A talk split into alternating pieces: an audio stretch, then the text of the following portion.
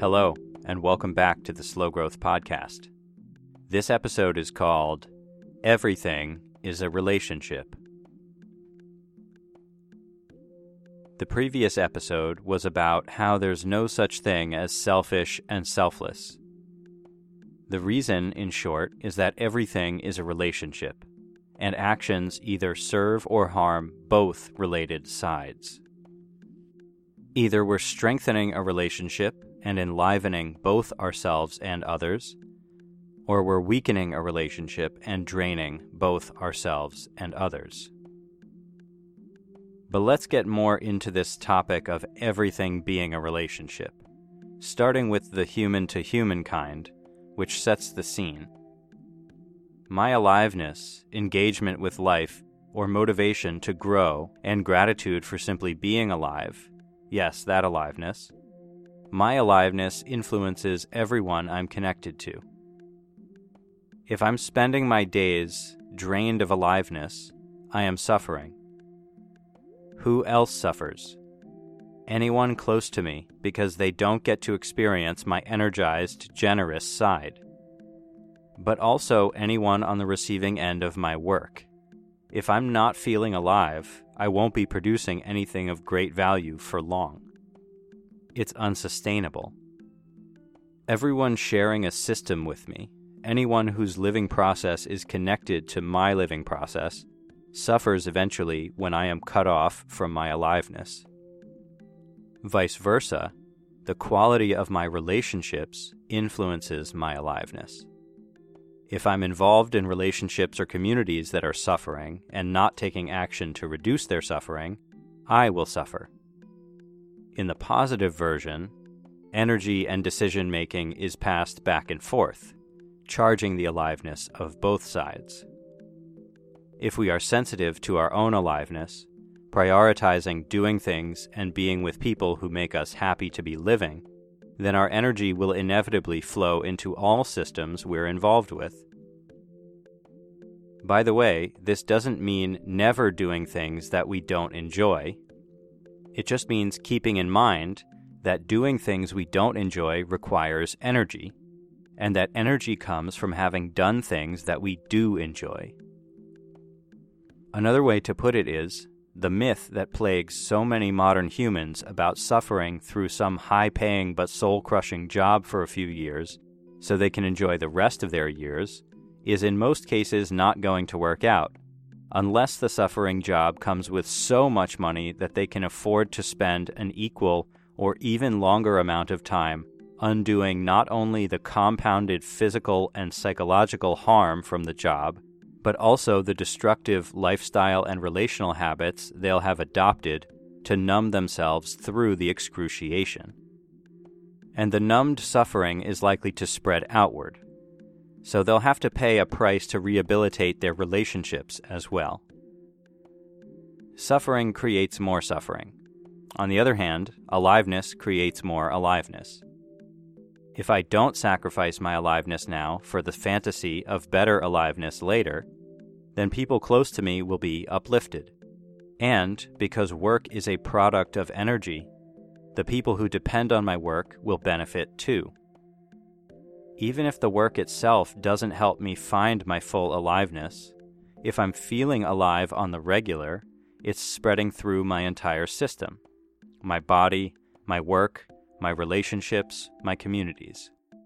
Now let's take this win win slash lose lose dynamic of human relationships to the more global point of this episode.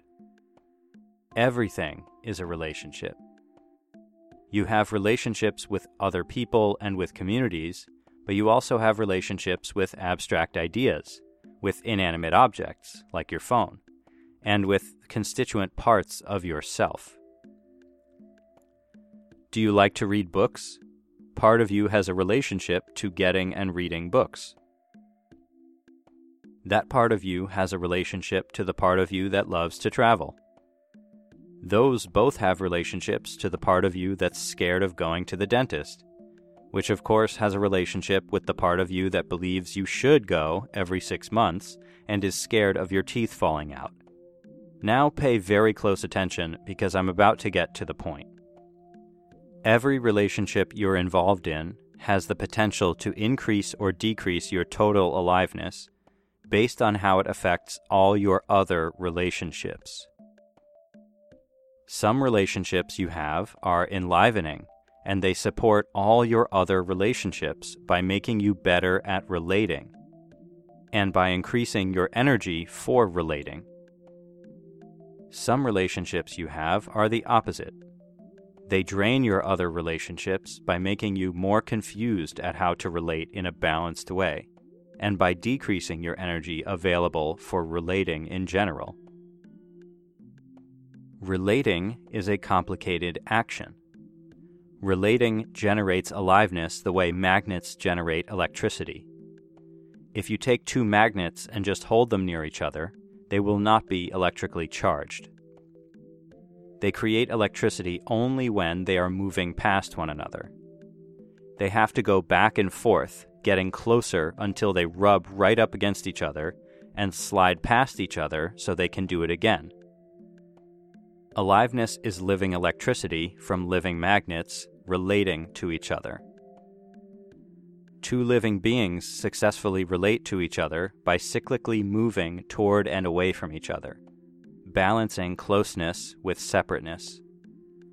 Successful relating creates sustainable relationships, which generate sustaining aliveness. Of course, not all relating is successful.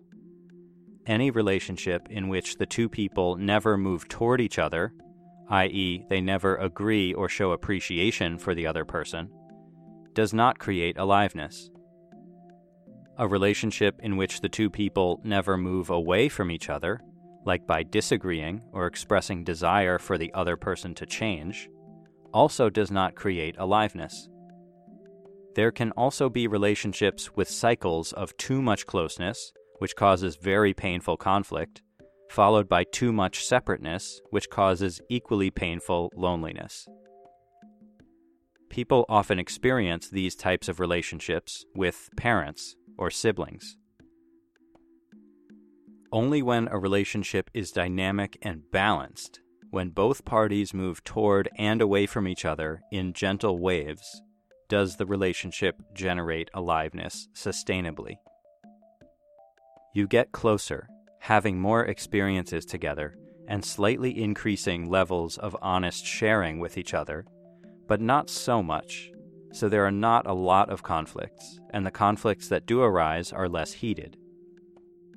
Then you wait, see what comes up. Allow each person to be themselves. Take a little time apart or share a bit less without stress.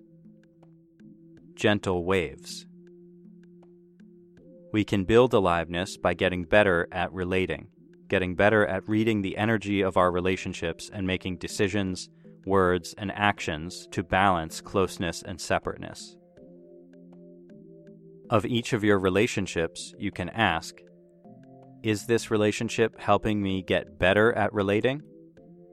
Is it giving me practice balancing closeness and separateness? Is it giving me courage to be honest about my needs and more generous to others? Or is it out of balance, painful from too much closeness and then too much separateness, causing me to shrink, cut parts of myself off from each other and my whole self off from other people? For the ones that are making you better at relating, put more energy in and focus more on them slowly but steadily work to increase closeness in those relationships. Slowly but steadily. For the other ones, find ways to decrease your effort going into the relationship, increase the separateness, until you find a sweet spot in which the relationship doesn't have as much influence on your energy and emotions. This will make it more sustainable. Your other relationships, the ones that you've been putting more effort into, will yield more aliveness that will spread to all of your relationships. And all of your relationships is what you are.